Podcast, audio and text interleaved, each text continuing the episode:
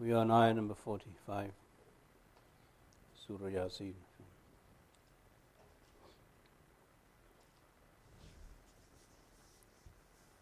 أعوذ بالله من الشيطان الرجيم بسم الله الرحمن الرحيم وإذا قيل لهم اتقوا ما بين أيديكم وما خلفكم لعلكم ترحمون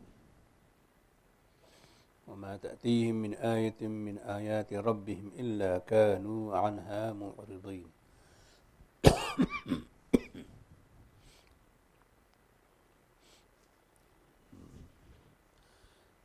when it is said to them, fear what's in front of you and what's behind you, and what lies ahead of you and what will come after you so that you may be given and shown mercy.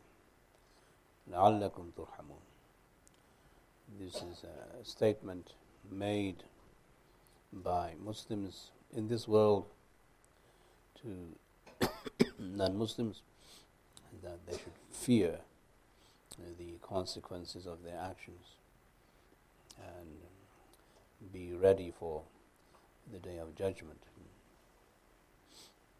وما تأتيهم من آية من آيات ربهم and not a sign from the signs of your Lord come to them except that they are averse from it. They turn away from the ayah and from the sign. This ayah and this sign is the Muslims saying to them that they should fear the consequences of their actions. That in itself is a sign. So the Muslim reciting an ayah of the Quran is an ayah, is a sign. Where Allah, the Prophet said, بَلِّغُوا عَنِّي وَلَوْ ayah that convey from me even though it may be one ayah or one hadith. so when a Muslim is giving da'wah to a non-Muslim in this universal sense, mm, then that is an ayah from God. That is a sign from God. And because he has delivered the message, the hujjah, the proof of burden has been established, then that person is now obligated to believe he will have no excuse in front of Allah and say that I didn't know, I didn't receive the message. No? You understand? So here in this ayah, Allah subhanahu wa ta'ala says, ayah number 46, وَمَا تَأْتِيهِم مِّنْ آيَةٍ مِّنْ آيَاتِ رَبِّهِمْ That not a sign from any of the signs of your Lord approaches him, comes to him or them, except that they turn away from them or from it, means the da'wah a Muslim gives is an ayah from Allah to the person who is listening to the ayah or to the hadith, and that will be enough evidence for the angels and Allah on the Day of Judgment that a sign, an ayah from God did come to you. Yeah. This is why da'wah now becomes very important in the in the, in the vein of um, Surah Yasin, which is the heart of the Quran. This is the heart of the message of Muhammad sallallahu alaihi wasallam. That the ummah is now responsible to now further the message. So Yasin, who is Muhammad sallallahu alaihi wasallam, and his ummah who are now delegates of Muhammad Just as in the previous story, the first story, where two people were sent, and then a third one was added on to uh, give moral support. Likewise, the whole ummah is added on to the mission of Yasin, so that they continue the message of Yasin. In that vein, you must understand these two ayah.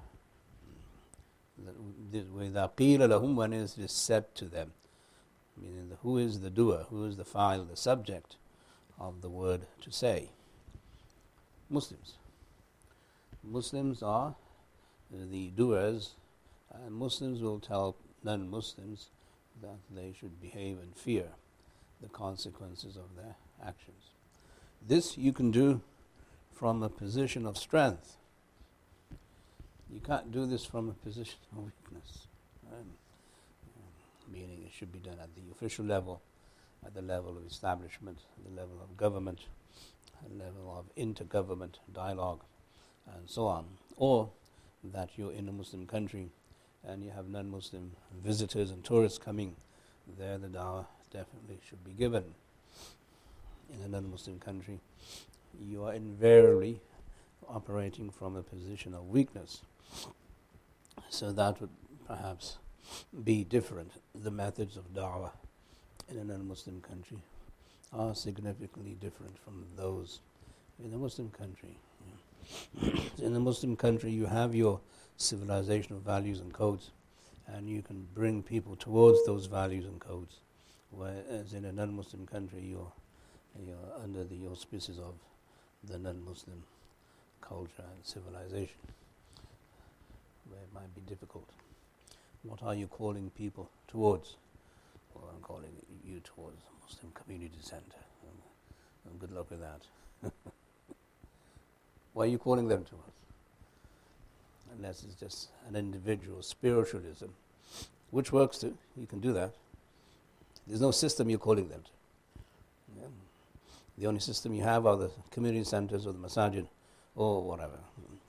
If you're calling them towards them, then as I said, good luck with that. They're far cry away from being a normal Muslim establishment and organization. But nevertheless, dawah uh, still has to be given and done. There, there, there are many ways of giving dawah. One is you do your prayers openly and you fast openly and you uh, mention zakat openly and you mention going for hajj openly. That is, I think, the best way of giving dawah to show that you are different from them in your religion and your religious practices and your observances. Yeah. In that vein, you'll have other issues that come to the service. However, what I'm saying is that in this ayah, Allah subhanahu wa ta'ala says, when it is said to them, that fear what's coming in front of you and what's behind you. The people who are saying this are those who represent Yasin, those who represent the Prophet. Um, and who is that? Every Muslim. So every Muslim must engage in this, whether it's a Muslim country or non Muslim country. You have to engage in some form of dialogue, even though it may just be your observation of ritualistic Islam in such a way that your neighbors and others know you are different in your religion. Yeah, that's number one. Number two, the fact that you're giving da'wah is a sign from Allah. That in itself is a sign. Yeah, so people say they're waiting for a sign from God. You are the sign. You make yourself the sign from Allah subhanahu wa ta'ala which is huge. It's a blessing, it's an honor, but it's also uh, your responsibility. And if people turn away from that, then they are turning away from the truth. And the hujjah, the ultimate proof and burden of proof, has now been established, and they will not be able to give an excuse on the day of judgment that the message did not come to them. This is also in the spirit of Yasin, sending uh, messengers to people who have not been warned before, as in the earlier ayahs of the surah, لِتُنذِرَ قَوْمًا مَا أُنذِرَ آبَاؤُهُم So that you warn people whose forefathers were not warned. So in the beginning of the ayah, there's that ayah. So here the whole theme of Yasin is that you apply it to Yasin. So just as Muhammad sallallahu uh, went to a group of people who were never warned before. Likewise, his ummah will go to people who have never been warned before either, and that would be us. So we have to take on that responsibility also. In lieu of that, and in that vein, the next ayah then makes perfect sense. وإذا قيل لهم أنفقوا مما رزقكم الله قال الذين كفروا للذين آمنوا أنطعم من لو يشاء الله طعمه إن أنتم إلا في ضلال مبين And when it is said to them, again the people saying this are Muslims, that spend from whatever Allah has provided you with. Those who disbelieve say to those who believe. So again, you will see that there are two groups mentioned in Yasin.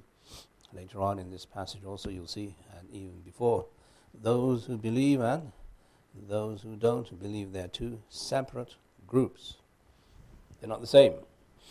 Those who believe in Muhammad wasallam and those who do not believe in line with the name and the word Yasin.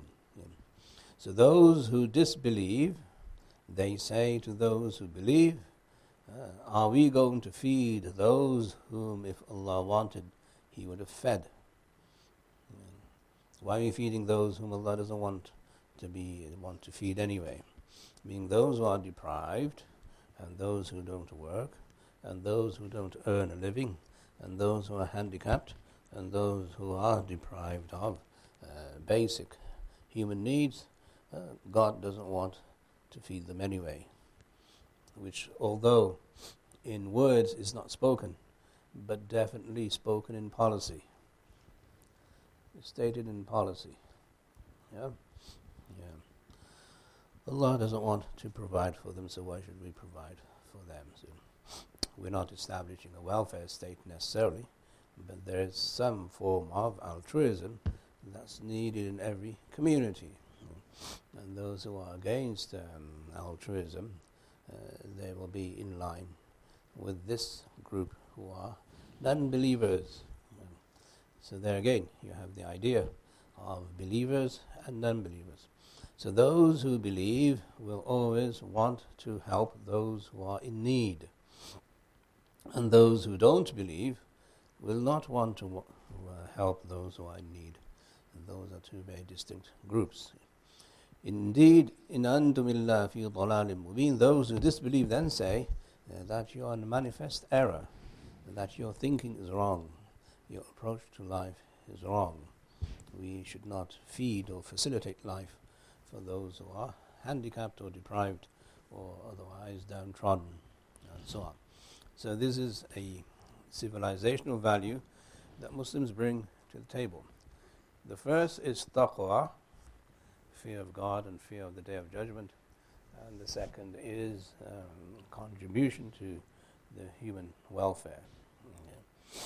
Yeah. These are two of the uh, everlasting uh, al-baqiyat al-salihat, good deeds that come with us when we die. ويقولون متى هذا الوعد إن كنتم صادقين and they say out of disgust and out of derision uh, when is this promise going to occur if indeed you are truthful or if indeed you are truthful when is this promise going to happen the promise of the day of judgment everybody's talking about doomsday and you are now sounding the alarm bells and you are saying that you will be resurrected. When is this promise going to come? Now, again, this may not be stated in words, but definitely in attitude and definitely in approach that we believe we're going to live forever and we believe we have enough resources to last us forever and so on, like the people of Ad and Thamud mm, would have warehouses. تتخذون مصانع لعلكم تخلدون that they would make these masani' warehouses, depositories in which they would store food so that they would live, live forever. That sound kind of uh, sounds familiar, right? storing food and you're taking stock and you're preparing for everything, except doomsday, except the day of judgment.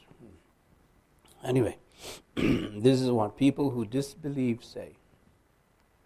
ما ينظرون إلا صيحة واحدة تأخذهم وهم يخصمون and they wait for nothing except a sudden blow um, a single blow صيحة واحدة a blast it will be a, a sonic phenomenon where there will be a tremendous sound which will cause the earthquake تأخذهم which will capture them yeah. وهم يخصمون and they will then be debating with each other what's happening. Yeah, this global earthquake that the Quran speaks of on the Day of Judgment is a result of a sound. This sound will be sent from the sur, the trumpet of Israfil, and then that sound will reach the earth, and the earth will have this gigantic global earthquake. At that time, people will uh, be debating and arguing with each other what's happening, what's happening, etc. But then in the Quran, as it says in the next ayah, it will be too late. فلا يستطيعون توصية ولا إلى أهلهم يرجعون They will not be able to give each other any will or bequest each other anything to each other, nor will they be able to return to their family members. It will be too late. There will be nothing there uh, to live for and look forward to. Uh, so here the Quran is bringing now the aspect of the day of judgment and the akhirah and so on. So as I said, the surah revolves around three principles, Tawheed, Risala and Akhirah. So in this segment, you have all three also. In the first ayah, Allah subhanahu wa ta'ala talks about taqwa, وَإِذَا قِيلَ لَهُمُ اتَّقُوا Then do they not have taqwa, meaning that they have the rules of tawheed with them and they believe in Allah. They don't believe in Allah. And the second is the representation of this message by Muslims who deliver the message to others. And the third is belief in the Day of Judgment. You can see how the surah follows the theme, the whole theme, very consistently throughout. ونفخ في الصور فإذا هم من الأجداث إلى ربهم ينسلون and then the second trumpet will be blown. Up to here is the first one, which is not mentioned but is implied. And here now the second one. مَنُفِخَ فِي الصُّورِ The trumpet will be blown, meaning a second time.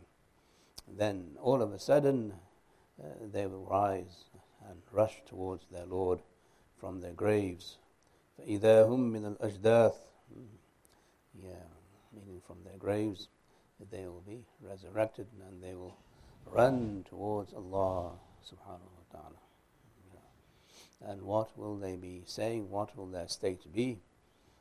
قالوا يا ويلنا من بعثنا من مرقدنا They will say out of fright, not as a rhetorical question, but out of fright they will say. Out of fear, they will say, Who is the one who has resurrected us, raised us from our place of rest, marqad, the place of sleep, and so on. So the grave is either a place where you sleep or a place where you are in unrest, depending on your ranks and depending on your actions and your deeds, and so on. So they will establish this um, fact in their statements and they will ask the question out of fright and fear who has now done this? Where are we? And where, where are we going? So the Quran depicts this fright and fear uh, of the Day of Judgment, and the impact of that should be that we prepare for that uh, time and for that day. Not to speculate about the theology of it, but rather to take a pragmatic approach to the statement. هذا ما وعد الرحمن وصدق المرسلون So it will be said, angels will announce that this is what the Rahman has promised. The Rahman, the one who has compassion and mercy, is the one who has promised this day. Now he has fulfilled his promise. وصدق المرسلون and the messengers have spoken the truth. Messengers came time after time. People came and warned people there is a day of judgment there is a day and time of reckoning, and there is a time and point when you will face Allah subhanahu wa ta'ala to uh, discuss you. Yeah. The day of judgment is all about you, how you are, and Allah will be asking you how you are and what you did, etc. إن كانت إلا صيحة واحدة فإذا هم جميع لدينا محضرون It will be just merely one blast. the second blow of the trumpet will also be one blow, and the sonic phenomenon that will cause the affairs of the Day of Judgment to unfold, unravel, will be much longer. Then all of a sudden, all of them, they will be in front of us, in line, muhdarun, made present in front of us. All human beings, if you can sit back and imagine that spectacle where all you have is a sea of human beings. Billions, if not trillions, of human beings lined up, hmm. which is difficult to imagine. The only way you can imagine that is if you draw an analogy from the Hajj. That's probably the only event on the planet that gives you an insight into this event, where everybody is a sea of people, all people, in their ihram. So likewise, on the Day of Judgment, there will be just a huge, huge sea of people, billions of people, all on one platform, yeah, all in front of Allah subhanahu wa ta'ala, all intimidated and threatened, all with their necks down. All, everyone's humbled in front of the Allah subhanahu wa ta'ala, in front of the Almighty. And this is how the Quran wants people to believe in and visualize this event. The Quran is depicting this so that human beings, through their imagination, can at least draw an analogy from somewhere to get to this place where they're going to be.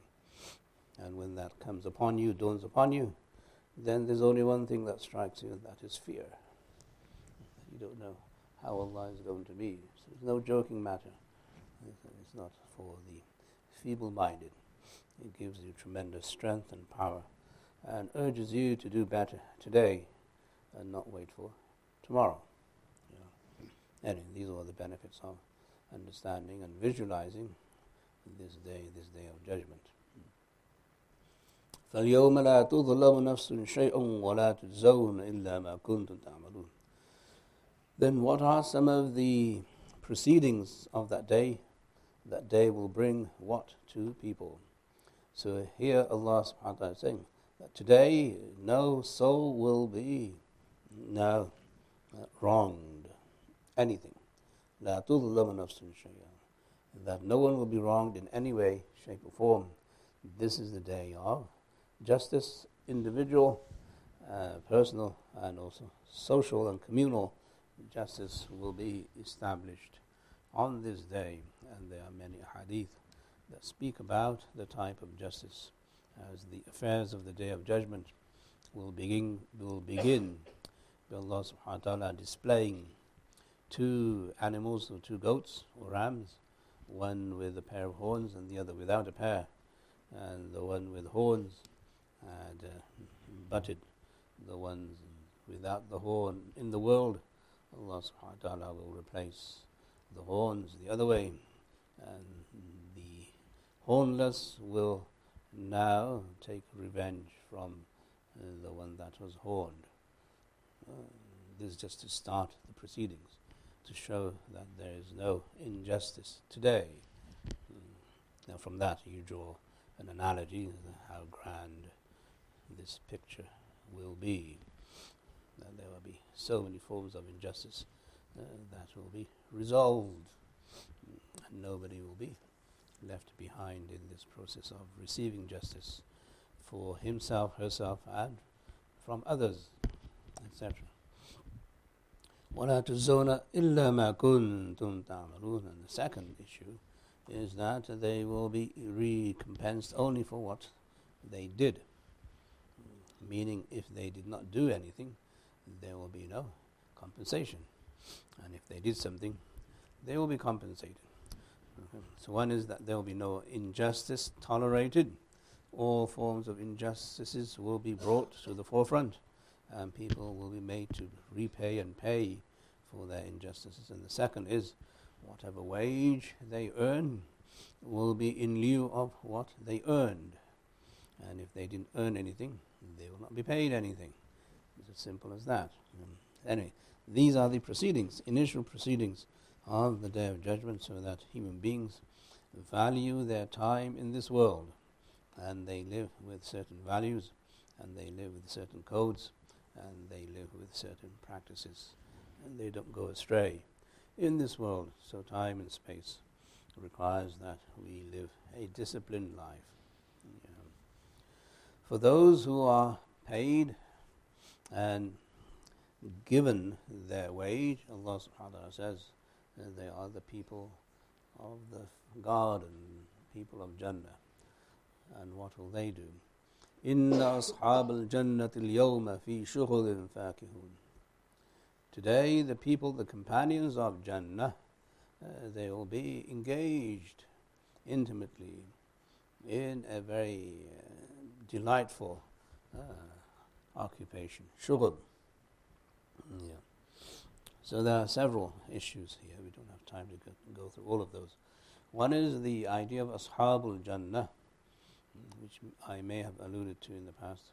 Ashabul Jannah, the people of Jannah, is a community. We seem to think we'll have our own individual kingdoms and we'll be left alone. No. You'll be a community. You'll know each other and you will be made to recognize each other, even those who came before you and those who came after you. You'll be one tight community close knit, ashab. Mm. You will not be alienated from each other. Like here, you're alienated from the next door neighbor. You won't know your next door neighbor until they die. Mm. And even when they die, you don't know their names. Mm. Jannah is not that way. In Jannah, everybody knows each other. Everybody is familiar with each other. It is a community that is unparalleled you cannot produce that community on this world, in this world, on this planet. They are ashab, they're companions, they live together, even though Jannah is uh, eternal, and even though Jannah is uh, infinite, and even though Jannah is so huge, Allah and even though you may have your own kingdom, inshallah, but you'll know each other. And there will be times when you'll gather together and you'll eat with each other, and so on. These are details in hadith. So when you say Ashabul Jannah, companions of Jannah of the garden, it does not mean to say you will be isolated and you will be uh, alone in your privacy, which you will be, but at the same time, you will know uh, each other and you will be a huge force and a huge community. That's the first thing. Second thing is the word shughul. In the word shughul, there is ample uh, solace and information about what the people of Jannah will be doing. Yeah. Even in Jannah, you should be in a shughul. You should be occupied. You cannot be lazy in any place. God forbid, al Hafiz, in Jahannam, you won't have time to be unoccupied. Allah save us all. You'll be very, very preoccupied. But in Jannah, this ayah is saying, we'll be immensely occupied. Fi shughul. How so? Fakihun.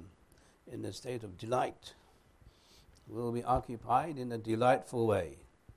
Yeah, so those of you who might think Jannah is a boring place, maybe you don't deserve to go there. That's because you're boring. Yeah. You're boring when you don't have a gadget, when you don't have the TV, yeah, right? When you don't have things to play with, then you're boring, you're bored. In Jannah, you will not be bored. You'll be preoccupied in discovering who you are, what you are, what you can do. You will be enjoying your own creativity. You'll be occupied in you, and you'll be occupied with your spouses and other members of the family in introducing yourselves to the delights of Jannah, where it will be, inshallah, magnificent. We don't have the words, obviously, describe what's coming in Jannah, as the Prophet ﷺ said in Hadith Qudsi. Allah subhanahu wa ta'ala says, I have prepared for my servants that which eyes have not seen and ears have not heard and no thought has occurred onto the heart of any human being about what is in Jannah. This is beyond this world. If it's beyond this world, then it should be something that we strive towards achieving, yeah, not something that is rejected. Oh, yeah, fine, everybody talks about Jannah. No. So the occupation issue is number one. In Jannah, Allah will not keep us unoccupied. In Jannah, Allah will keep us occupied. And that occupation will be for, for pleasure and for bliss and for companionship, ashab. Yeah, and that is how, inshallah, Allah subhanahu wa ta'ala will treat us. So we see from evidences that we will be tasting yeah, the, the fruits of our own labor in Jannah. So on one occasion, we may taste the fruits of our salat. On another occasion, we may taste the fruits of Fajr, and then Dhuhr, and then Asr, and then Maghrib, and then Isha. So all the timings of Salat will be there in Jannah. And every time we did Salat on time in, in the world, we will be enjoying the fruits of that labor in Jannah. That's how you'll spend your day. And then you'll be uh, enjoying the fruits of your of your Salah, of your Zakat, of your Hajj, of your charity, of all the good deeds that you did. All of those actions will be translated into different forms of pleasure and bliss. That's what Jannah is. Yeah, fakihun. Yeah, fakihah. Yeah.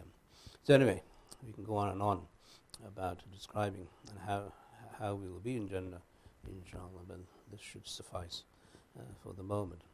Allah subhanahu wa ta'ala's pleasure and fadl is upon this ummah through the Quran and through Yasin and through the Prophet وسلم, that he has given us something to look forward to. Yeah. Um, so, with a Muslim, you look forward to meeting your Lord so that your Lord inshallah, gives you the reward of Jannah. That is a Muslim's mindset, and that's why he does what he does in this world. هم وأزواجهم في ظلال على الأرائك متكئون They, along with their spouses, with their wives and spouses, they will be under the shade together. So there will be no sun, as we know in Jannah, and they will be shaded by the rahmah of Allah, the mercy of Allah, the arsh of Allah on the day of judgment, and then in Jannah through other forms of shades. So they'll have different forms of shades in Jannah, and those shades will allow them to live uh, for the moment, and those shades will bring about certain moods. Yeah, yeah. So with dhilal there is plural. It's not one shade. There are many forms of shades, and those shades will, when they dawn upon the people of Jannah, will produce and generate moods. Moods of bliss. So there will be different forms and different moods of bliss based on the shades. They will be reclining on these canopies that are grand. Araik. so Allah subhanahu wa ta'ala's favor upon the people of Jannah will be expressed this way. It is good to ask for Jannah. Mm-hmm. The idea that we should ask for Jannah, that is ridiculous. There's nothing more un Islamic than saying we should not ask for Jannah. That is pathetic. Every ayah in the Quran that speaks about the day of judgment says that we must ask for Jannah. Jannah is a place where you want to be because you certainly don't want to be in the other place. Jannah is a place where Allah's pleasure is manifested. You want to be there, you don't want to be in the other place. so I think some of us should realize that Allah subhanahu wa ta'ala's favor and pleasure is there, and we should definitely ask for Jannah. As the Prophet said, when you ask for Jannah, ask for Firdaus. right? Yeah. So we should ask for Jannatul Firdaus. Allah grant us all, inshallah, Jannatul Firdaus. So these uh, people, the people of Jannah, will be there under the shades and they'll be reclining and they'll be relaxing and they'll be enjoying themselves uh, with these moods, under these moods. You know. yeah, they'll be taken into a different dimension altogether. Some of those dimensions can be intellectual still, they can still be academic, and some for others they'll just be sensual, depending on your ranks. Right. Just as in this world, uh, different people find different forms of pleasure. Some people find pleasure in the sensual world. Some people find pleasure in the intellectual. Some people in the academic. Some people in doing good deeds and everything else. Some people being in the company of others find pleasure. And so on. So there are different forms of pleasures also in Jannah. They will be translated the way they are in this world. لهم فيها فاكهة ولهم ما يدعون For them there will be many fruits, uh, the fruits of our actions and our labor which I just described. And for them there will be whatever they ask, whatever they demand, whatever they call, whatever they want, basically, ما يدعون Whatever they call towards, they will find in front of them. Their ability to create will be instant. Well, Jannah is a place of creativity. You think and it will be. Imagine that power? Mm. Now, if you don't have the ability to think outside of sensual pleasure, then God help you, literally. right? You must find a way to develop the ability to enjoy things that are non-sensual, mm, like intellectual, rational, academic, philosophical, whatever, spiritual uh, or your ibadah. That's non-sensual. Right? If you can find pleasure in your ibadah, you've made it.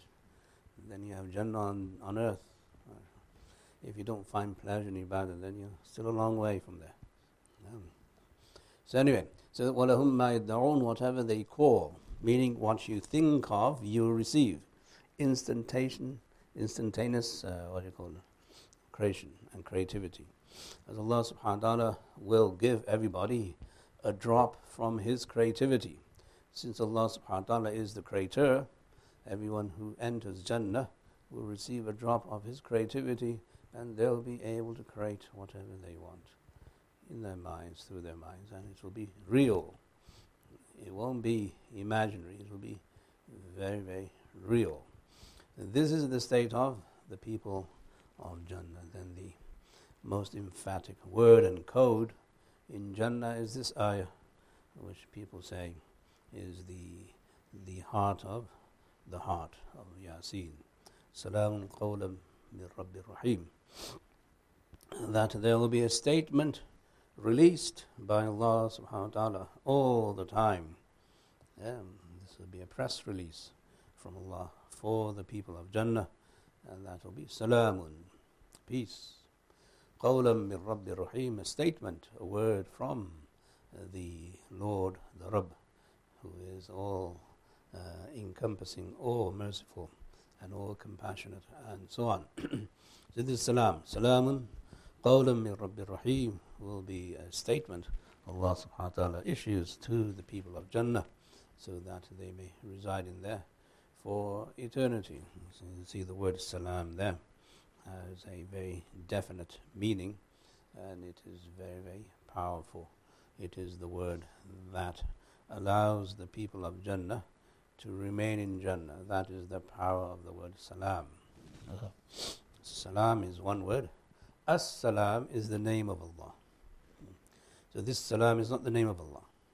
This salam is a word Allah releases, a statement that Allah gives to the people of Jannah and his name is As-Salam.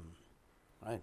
Darus Salam is the place of Salam, not the place of God. You say Darus Salam is the place of God. As-Salam is Allah. No. Darus Salam is the place of Salam, which is this Salam. Not the name of Allah. Allah is above all that. Hmm.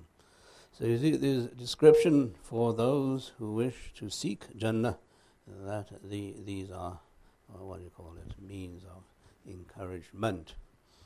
that messengers are sent as Bashir, people who give glad tidings. So these are glad tidings and words of encouragement for those who wish to seek Allah's pleasure in Jannah. And the incentive there is that we should be looking forward to all of these forms of bliss and all of these forms of enjoyment and pleasure and delights and ni'am. May Allah subhanahu wa ta'ala grant us all His Jannah. Ameen. Ya Rabbil Alameen. Inshallah we'll continue the next time. Jazakumullah. We'll, ha- we'll do our salat soon, maybe in 10 minutes. No, time doesn't come in until 12, right? We'll do after 12 then. 12 or 5 we'll start Jamaat. جزاكم الله خير. سبحان الله وبحمده